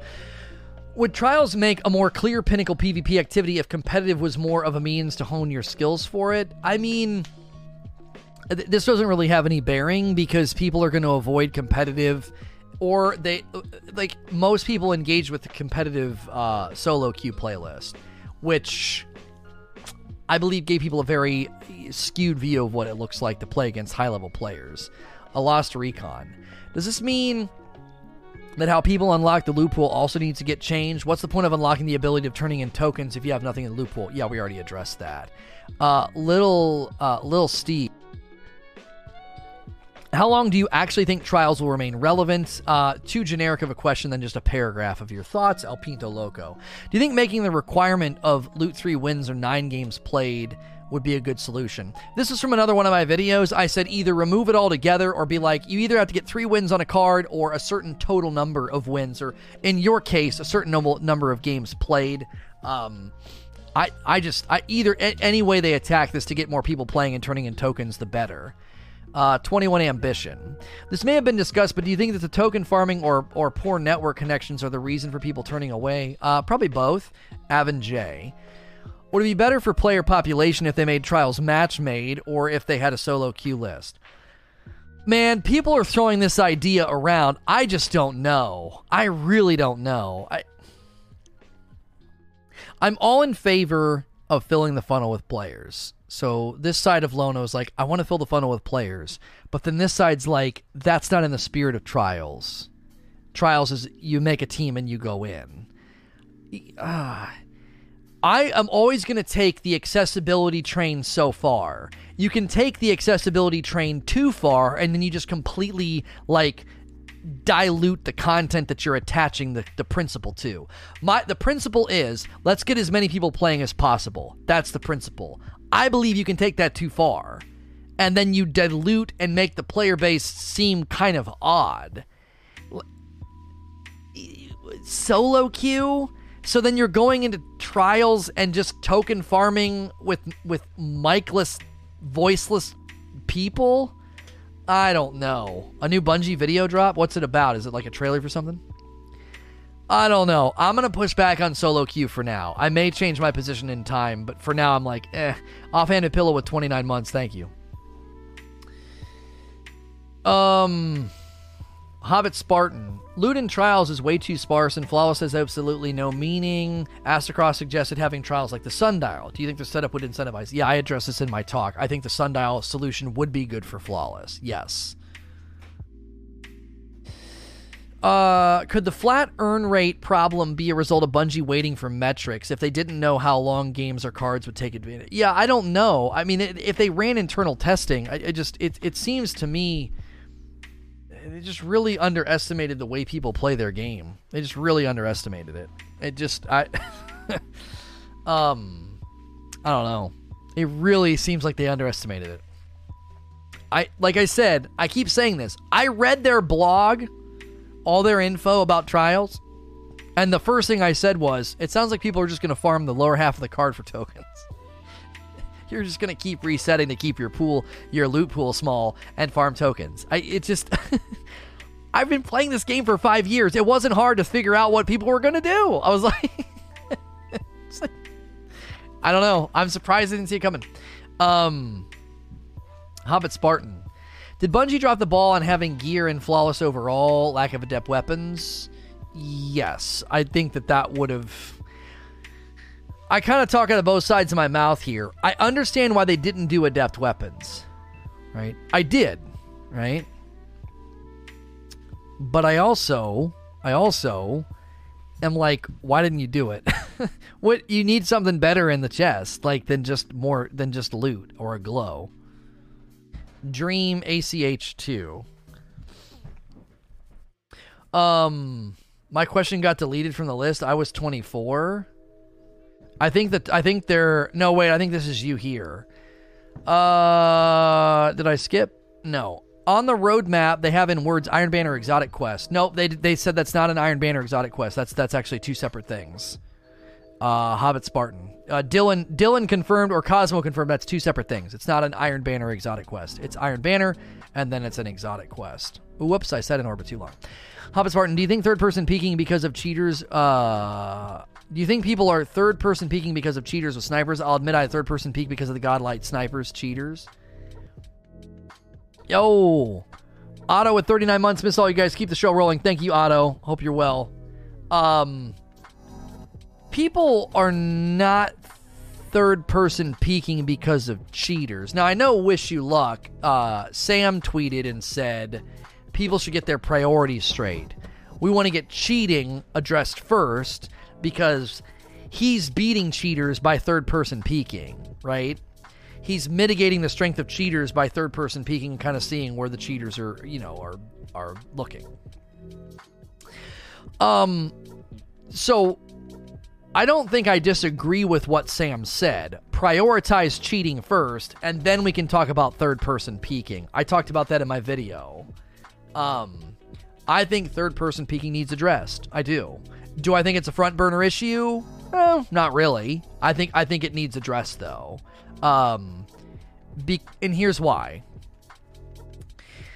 The entire structure of Trials, especially, I think, is innumer- is is really bringing this to light, because Trials is the absolute best players going for the absolute best prizes. Now, the best prizes piece of Trials is not really in place right now. We don't have any adept weapons. The motivation to go up high on the card and the motivation to go flawless is weak right now. I think that can be addressed. However, in that context, I really don't think you should have something in the game that is contrary to a competitive environment, where if if you're If you're going to be getting an advantage without risk reward, that's a problem. That's one of the issues we took with, you know, ricochet rounds on Hardlight. It three three person peeking is problematic for a variety of reasons. Number one, that's not what emotes are designed for. So it's not a skill set, it's not a utility in the game. Stop calling it that. That's like when people type that out, I'm like, how could you possibly type that out and actually mean that? What's good, Clyde? It's it's not. It's not a utility. It's not a skill set. Is it in the game? Sure. Are people getting really hyperbolic and getting and overreacting to it? Yes, they are. I don't think people. I don't think calling people toxic or scum, I don't think that's helpful at all. You know, streamers need to settle down a little bit. Okay, you're creating a very nasty dialogue about it. Just calm down. Just calm down, okay? I'm in agreement with the people that are upset about it, but I don't think we need to go so far as to call these people scum or toxic. They're they're they're doing something that's in the game. They're not cheating. They're not leaving the map, okay? They're doing something that's in the game. However, it needs addressed. I don't think you leave it. If if it's one thing to say it's in the game, stop crying, right? It's not it's one thing to say that. It's another thing to say, "Oh, leave it alone." No, it shouldn't be left alone. I think there are two things they could do that would solve this problem that would maybe make everybody happy, okay? If emoting had a cooldown just like your melee and your grenade. So right now, if you throw your grenade or you do your melee, you have to wait for it to build back up, okay? Emoting should be the exact same way. If you want to push a corner and you want to emote to check that lane one time, that's fine. You can't do it again for thirty seconds, okay? You just threw your you just threw your grenade. You just used your utility. You used your rift. You used your barricade, right?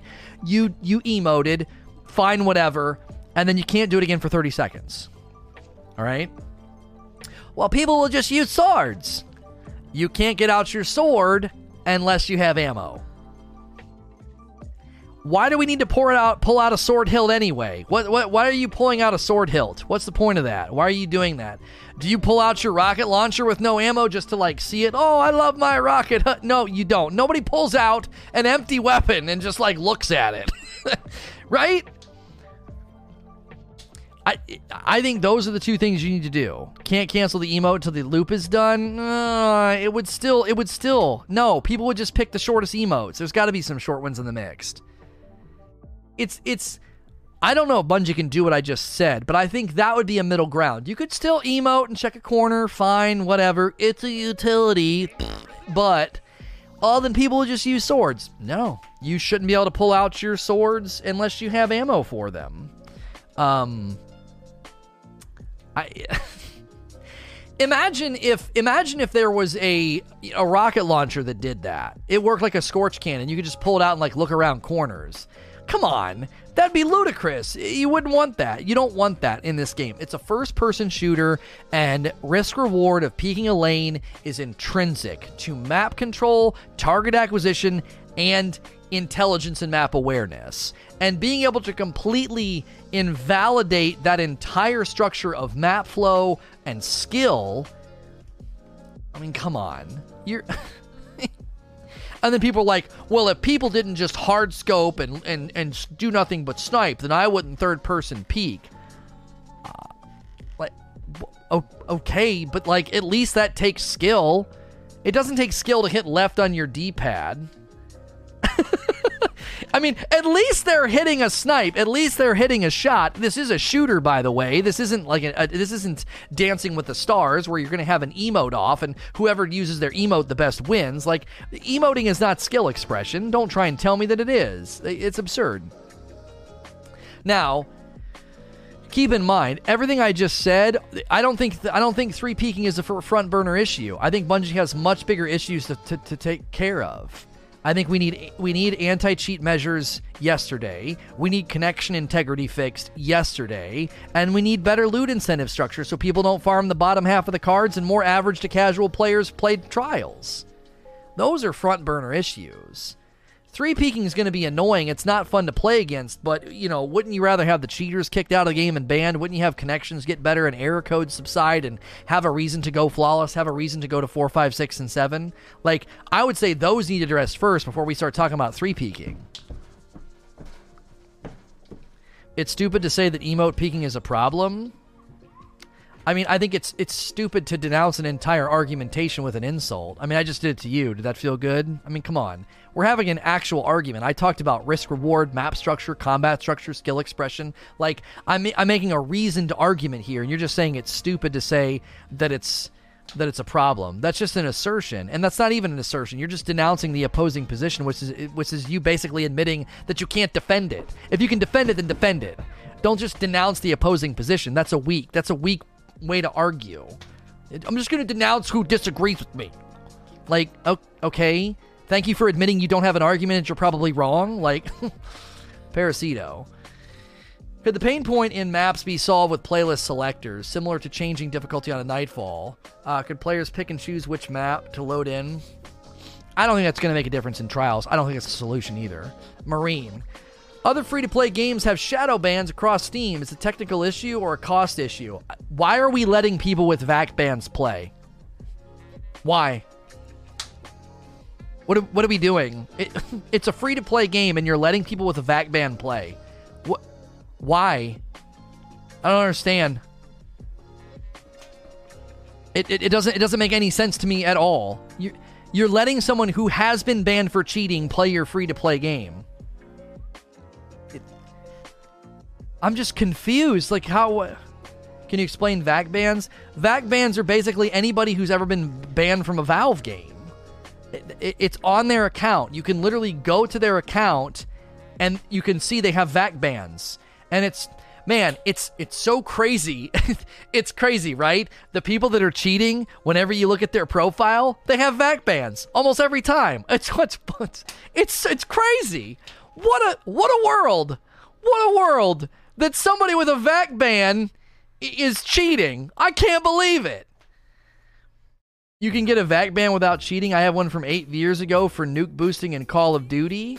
Okay, well, Seraph, they could certainly put a life cycle on it. If you have a V A C ban that's older than twelve months or six months, okay. There are people with V A C bans that are like sixty days old and they're jumping into Crucible. Like, get out of here. Like, like, yeah, or their profile set to private, so you can't see that they have a V A C ban. Gee, I wonder why your profile set to private as you aimbot your way around Trials. Get the frick out of here. Get out of here. Yeah, I know nuke boosting was cheating, Crucial, but if somebody was nuke boosting when they were sixteen, eight years ago, and they're in their twenties now, and they want to play in a tournament, you can't be like, well, you know, you you nuke boosted when you weren't even old enough to drive, so you can't play Destiny. Like, there needs to be a reasonable amount of limitations put on it. You know, if you got a V A C ban from over a year ago, okay, fine. People with V A C bans that are like, that are a month old are playing. Why? What the frick? Why are you doing that? Yeah, it was cheating, of course. Yeah, I don't think he was saying it wasn't cheating. I think he was saying, like, I got a V A C ban for doing something dumb a long time ago. It wasn't an aimbot. Uh, Dread, Dreadlord. You were talking about cheating, killing this game mode, but do you think that the issues aren't solved quick enough that the game is already done? Kind of like D two year one before Forsaken got released. This is the, this is like the, uh, is it done? Is it gonna die? I don't like questions like this. I don't. This is how I speak about it. I say that the playlist is in trouble. The playlist will continue to decline if they don't address these issues. I don't like to speak in like, oh, it's done. It's dead. It's gonna die. Game's done. Like, it's, it's not. That's not how I like to talk, because I don't think that's generally true. This game survived Destiny two Year one. You can't, this game is a cockroach. You can't kill it, man. You can't kill this game with a nuke, you know? D two Year one was rough, and it still survived. So. Pri- oh, no, I clicked the wrong thing. Prince Nero. Uh, what do you expect? Uh, when do you expect change for Trials? You already ans- asked that. Uh, Kingish Kandar. People complain no matter what. With that being said, do you think that they could have a map vote? No, I don't want map votes for Trials. Cover two. Why do you think Bungie won't directly comment on developing an anti-cheat? Is it too expensive to develop? Not enough resources? Just don't care? Um, uh, Bungie will only comment on things like this when they can take action, which is understandable. Do you want them to come out and be like, yeah, we can't really do anti-cheat. We can't really do anti-cheat. And all the cheaters are like, oh, man, let's let's get in there. Um, so they say what they, they speak to what they can do and to what they are doing. Um, and I think that kind of serves as a deterrent, right? It serves as a bit of a deterrent. You know? If... If you see if you see people getting banned in large numbers and you see Bungie talking about it, you might be like, I don't know if I want to do any cheating, dude. People are losing their accounts. I got a lot of stuff on my account. Uh, Sky Elliott. Why did Bungie settle on this system when the system felt when the system felt like a better idea. Weapons bounties could refresh every trial. Yeah, I mean, how am I supposed to answer your question? Why did they settle on this? I don't know. My speculation was that they thought tokens would be superior because you can grind tokens all weekend. And instead of running out of bounties and needing more bounties, people are like, I'm sick of bounties, I'm sick of bounties, I'm sick of bounties. And then here you come on a steed of bounties. Here I am with more bounties. Ha ha ha. No, they went to a token system because they probably thought it would be better. You can grind them all weekend. There's no limit. You can literally be getting tokens Friday till Tuesday morning and just constantly do it. If they remove the win requirement and maybe do like a triple trials token weekend or something, they could probably get way more interaction with the playlist. So, do you think we'll get new armor and weapons next season? Mm, in Trials, maybe. Uh, Tencho, a bit long with two parts. With next-gen consoles on the horizon, talks of a sixty F P S and F O V changes. Is cross-play or cross-platform features more likely? Mm, Xbox to Xbox, yeah. Would a P C community really buy a P S five or Xbox X if they already have a P C? Yeah, they will, and they've said they will. Yeah. Yep. There are P C players right now that, to them, that's what they want to do. They want to grind out Crucible. They want to play Trials. They want to do Trials carries. You freaking bet your butt they will go to console to avoid the cheaters. No doubt in my mind at all. There'll be a huge exodus. If there is not a significant change in the cheating presence on P C, the P C PvP community will dwindle to a A, a flickering candle, and everybody will just go to the consoles. Right? Listen, a lot of gamers are going to want the new consoles anyway, right? They're going to want to play The Last of Us two. They're going to want to play the new Halo. Well, I guess you can play it on P C with Xbox as standard, or like play anywhere, but still, a lot of them are going to buy the consoles. They're going to want them. And if they can avoid the cheaters, they will. No, they won't. They will just stop playing. So, when there are people in chat saying they'll switch to console, and people have publicly said on Twitter that they will switch to console, you're saying they won't do that, they're lying, they'll just stop playing. Okay. Z-Man. I've had this problem with clan members not online, and Steam server down errors and Steam Switch. Have Bungie addressed this? They're working on all those issues. Uh, Gilded Aegis. Uh, how can Bungie quickly address the numerous issues with the current state of Trials to avoid things getting worse? I've already suggested everything they need to do. Cyogre, what changes for Trials need to happen? I've already addressed that. Avin J, if Trials fails, should Bungie dramatically uh, or eliminate its investment in D two PvP? No. Smoji, do you think they should cut content to make con- con- cut, cut content to make content? How dare you put a tongue twister in your question? Should they cut content to make content? Um... If you're talking about removing content that's already here, they can't do that. They can remove content that they said they were going to remove, like Sundial, but they can't just be like, yeah, Mercury's gone, because people paid for that, and they might get, you know, in a lot of... They might get in some hot water about that. You can't just take away stuff that people paid for. Uh, I've been seeing all this criticism around Trials in the season in general, yet the player base numbers seem to be holding. Do you think the criticism is a loud minority? Give it, give it another week or two, and let's see. I continue to think that end of this week we'll see a, we'll see the decline in PvE begin. That's been my prediction, is when we get out of those first couple of weeks, PvE will start to decline. If I'm wrong, great. I'm wrong. Awesome. If P V, P V E stays stable at over a million, I'll be happy to be wrong about that. Crucible, it's, it's so hard to know. I, I'll say this. The Trials engagement is in line with what people are saying. Trials engagement is already going down by about one hundred thousand players, roughly. Maybe a little bit less. But we'll have to wait until Tuesday. It's already down by seventy thousand or so. It's Trials is already seeming to decline. What did I do? Oh. Uh, Spy Who Swags. Who are the people of Reddit? I enjoy the new content, the weapons, the bunkers, but whenever I check Reddit, I start to question my thoughts because of all the negativity. Keep up the good work. Reddit is... um, uh, basically, Reddit is... It's like bad reviews on Yelp. Like, the people that are more upset are more likely to leave a review. Um, kind of a thing. That's why people really encourage you, if you liked your experience in their business, please go to their Yelp. Because... they'll deal with a thousand customers, and the one person who got bad service will be like, yeah, frick this place, I'm gonna get you on Yelp. And the nine hundred ninety-nine who were totally satisfied with their meal might never go to Yelp. So you're like, did you see the Yelp on this place? Apparently they always get your order wrong. So yeah, apparently this place is terrible. And nine hundred ninety-nine people would be like, no, it's not. It's fine. This, this restaurant's great. So that's why a lot of places encourage you to leave them positive Yelps, because that's what happens. So, um... That's that's Reddit in a nutshell. Reddit is also, th- a lot of the upvoting is thriving in a world of what I call easy clickism. So people see negativity and they like to click it. Yeah, yeah. It was like when the Call of Duty trailer was the most downvoted trailer of like any video game trailer. It became viral. It was like, go downvote the Call of Duty trailer, right?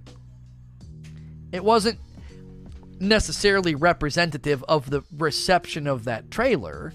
It was, yeah, I'm going to throw in with the crowd. Boo, you suck. What are we booing? Who cares? Boo. Like, why are we lighting the city on fire? Our team won. Yay. Why are we lighting the city on fire? Our team lost. Rawr! Like, it's, it, people just throwing with the crowd. It's, um, yeah, YouTube Rewind. Yeah, that was rough too. That one got pretty hurt. Yeah, right. Reddit has good ideas, but Reddit also has stuff that trends and gets upvotes that's like... Uh, some guy writes his post on Reddit. What was it called? Uh, I love hearing streamers cry or something. Um, I wrote a book in response to that thread. Um, There's nothing better to me than streamers whining.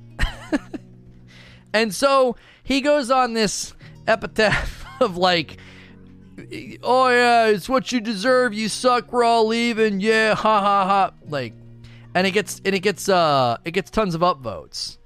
Why? Be- because that's what people do. I mean, I like that post. Well, like, the problem with this post is it just basically people were upvoting the, the they were upvoting the title. Yeah, screw those streamers. There's this like dichotomy of like Reddit streamers, they hate us, we hate them. Blah, blah, blah, blah. And I commented, and I was like, I just don't think this dichotomy is helpful. I think we're all asking for the same things. Plenty of streamers have been saying that they want it to be a very accessible, very casual, friendly entry point to Trials, but there should be way better loot in the flawless chest. Like, it's not as simple as like. I don't think most streamers are arguing for a sweatbox where, oh, it's really hard to get anything, get the frick out of here, get good or leave. Like, I don't think there's very many streamers that have ever taken that attitude about Trials. There's almost there's almost no streamers that have ever taken that attitude. They don't want the they don't want the playlist to be nothing but sweaty games. They they want you in there, right? So I don't know. It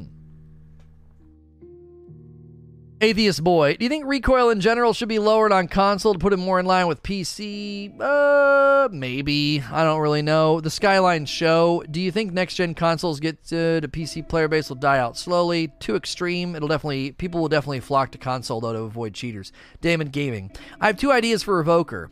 Rework its function, like opening shot and da-da-da-da-da, thought skipping. Uh, Big Fat Jono, from outside, it looks like Bungie is having a lot of tech debt.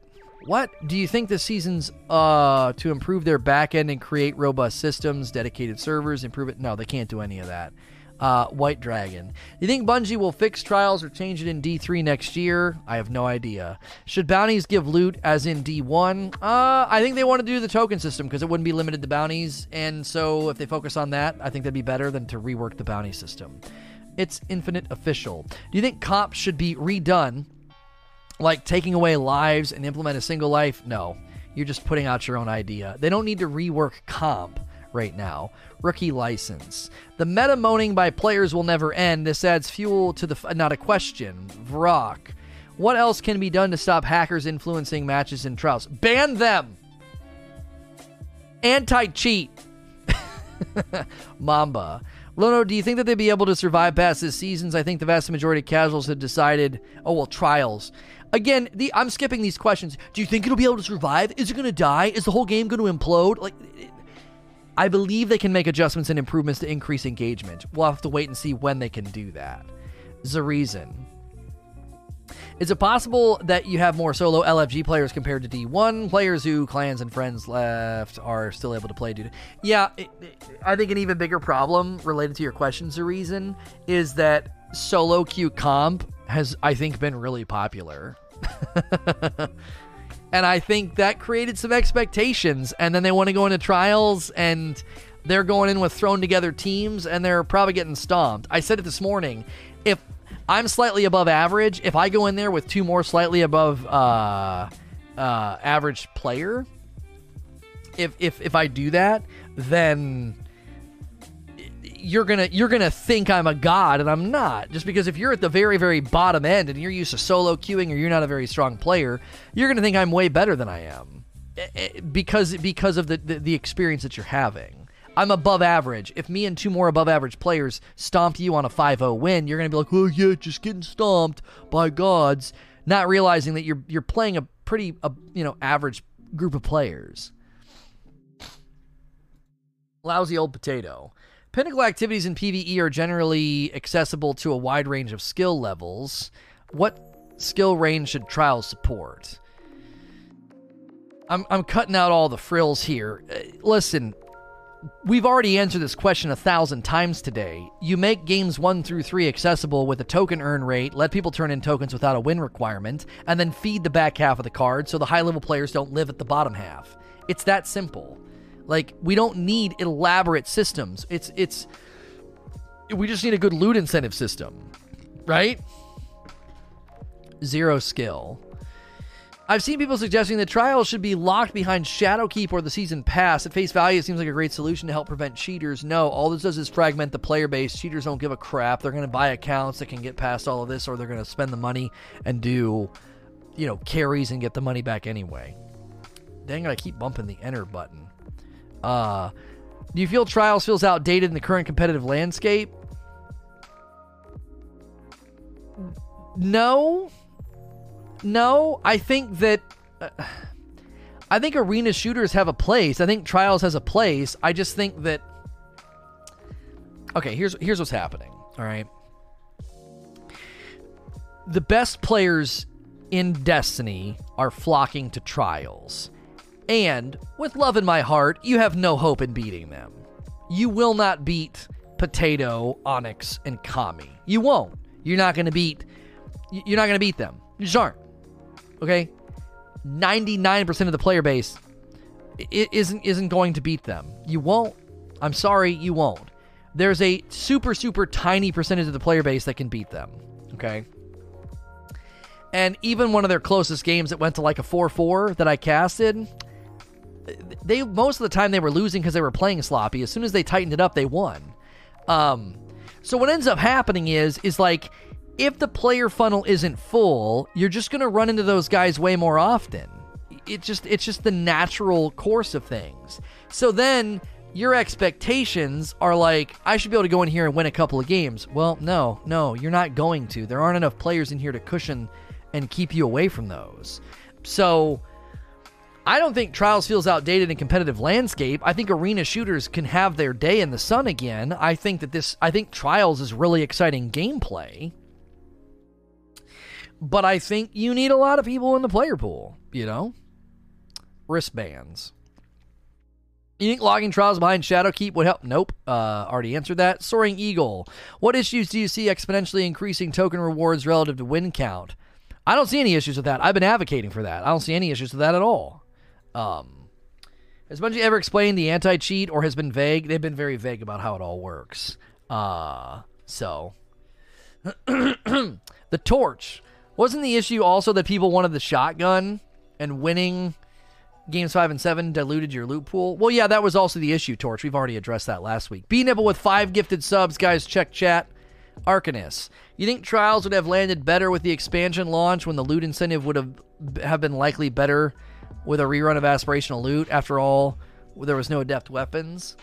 I don't know if that would have helped. V-Drown joke.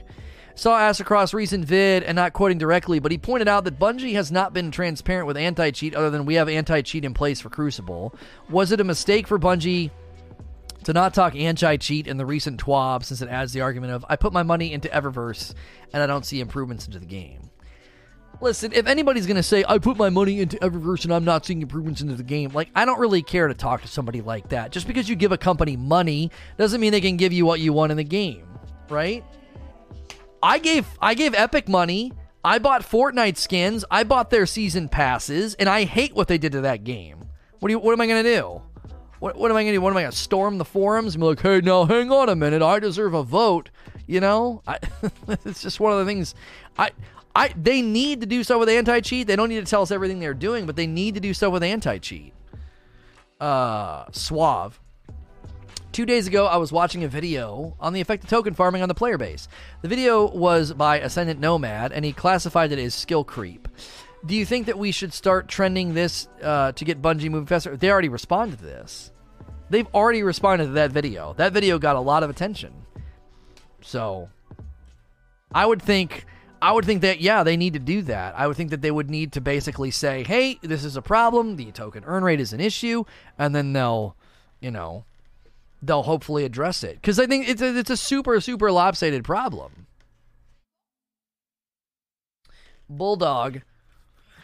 Why don't Bungie just give everyone the same weapons to use in Trials? People would hate that. Dilton. Having recently returned to the game within the last couple of weeks and not knowing a lot about issues and things of that nature, how often does Bungie acknowledge issues people identify in D two? They usually wait until they can do something about it, or, you know, something they can speak with some specificity to it. Playing Destiny. Uh, I think skill is not as big of an aspect anymore as it used to be. But do you think the same about it? This is not a question. Stadia Joe. If P C players are complaining about cheating in Trials, do you think Stadia could be an optimal choice? No. I don't want to get into a Stadia bashing session, so I'm just going to say no. Uh, can Trials work if they remove the meta and force you to use set weapons? Man, I love you guys, but stop suggesting this, man. You have to know this would not work. You know, you just have to know this would not work. You can't do this in Destiny. You, everything about, like, okay, I'm going to give you an example. So when people were farming, target farming the shotgun, why were they doing that? Because chasing loot and getting the best versions of loot is part and parcel to the Destiny feel and experience, okay? You're gutting that the minute you go to, st- like, forced set weapons or curated weapons. You're you're you're desecrating all of what Destiny is. It wouldn't work. Like, it's why it didn't work in, in the raid layers. People didn't like it. It's like, oh, I have all this great stuff I grinded for, and I have to use this? It would not work. It stops the meta? Well, yeah, it stops the meta, but if nobody wants to play, does it matter? Trust me, it wouldn't be good. You can't start doing that five years into the franchise, homie. You can't. People people are not... People would reject that. They would reject that. Swolgaroth. Would giving the lower skilled Trials players easier ways to obtain loot cause the higher skilled players to just farm the lower ends? The, the, the, we're, we're just running in circles now. It's a two-pronged solution. Make it easier to get and turn in tokens for the weaker players. Make it way more lucrative to go up the card. I, I've said this so many times today... I, I guess maybe you just got here and submitted this question. We have said this so many times. Don't don't ignore don't ignore half of my video or half my comments. I'm always I'm always putting these two together. I'm trying to. I'm trying to. I'm not just focusing on the casuals. It needs to be a both and situation. If you just made all the loot really really awesome at the top end of the card, then people at the bottom would be like, I'm not getting anything. If you just made it better for people on the bottom half of the card, you would have the top guys coming down into the bottom half. You got to do both. You gotta do both. Rye Hef. Why doesn't Bungie use anti-cheat? No idea. Crymarian Twitch. Do you think Anthem could ever compete with Destiny? No. Roboto. What do you think about adding an additional S- skill-based matchmaking pinnacle PvP activity or adding skill-based matchmaking in Trials? Make it fun for everybody. Skill-based matchmaking is poison. I hate it. I wish it didn't exist. I think it's terrible for games. I'm not even a high-level player, and I hate it. It makes me stop playing games, and we already debated that today. It doesn't belong in Trials. It ruins games. It's death. And the only reason it's there is because it's a gamble. They put skill-based matchmaking in because they're gambling. They know it's more likely to keep a larger portion of the player base playing, and the hardcore players will endure it. So, Sorry I was a bit late. You're okay, Swolgroth. People keep doing that, though. They're like, but, but Lono, if you help out the casuals, then the, you know, the hardcores are going to drop to the bottom. I'm trying to solve both problems, so... People are question slamming because we're near the end, so I'm going to chop it. I'm not gonna, just going to keep answering question slams, so I'll answer the questions after the session. If you're listening to this on iTunes, Google Play, Spotify, or watching on YouTube, you can always catch me live at Say No To Rage dot com. If you're here live right now, don't go anywhere. I'll answer these couple of remaining questions. And as always, those listening elsewhere, please like, share, and subscribe.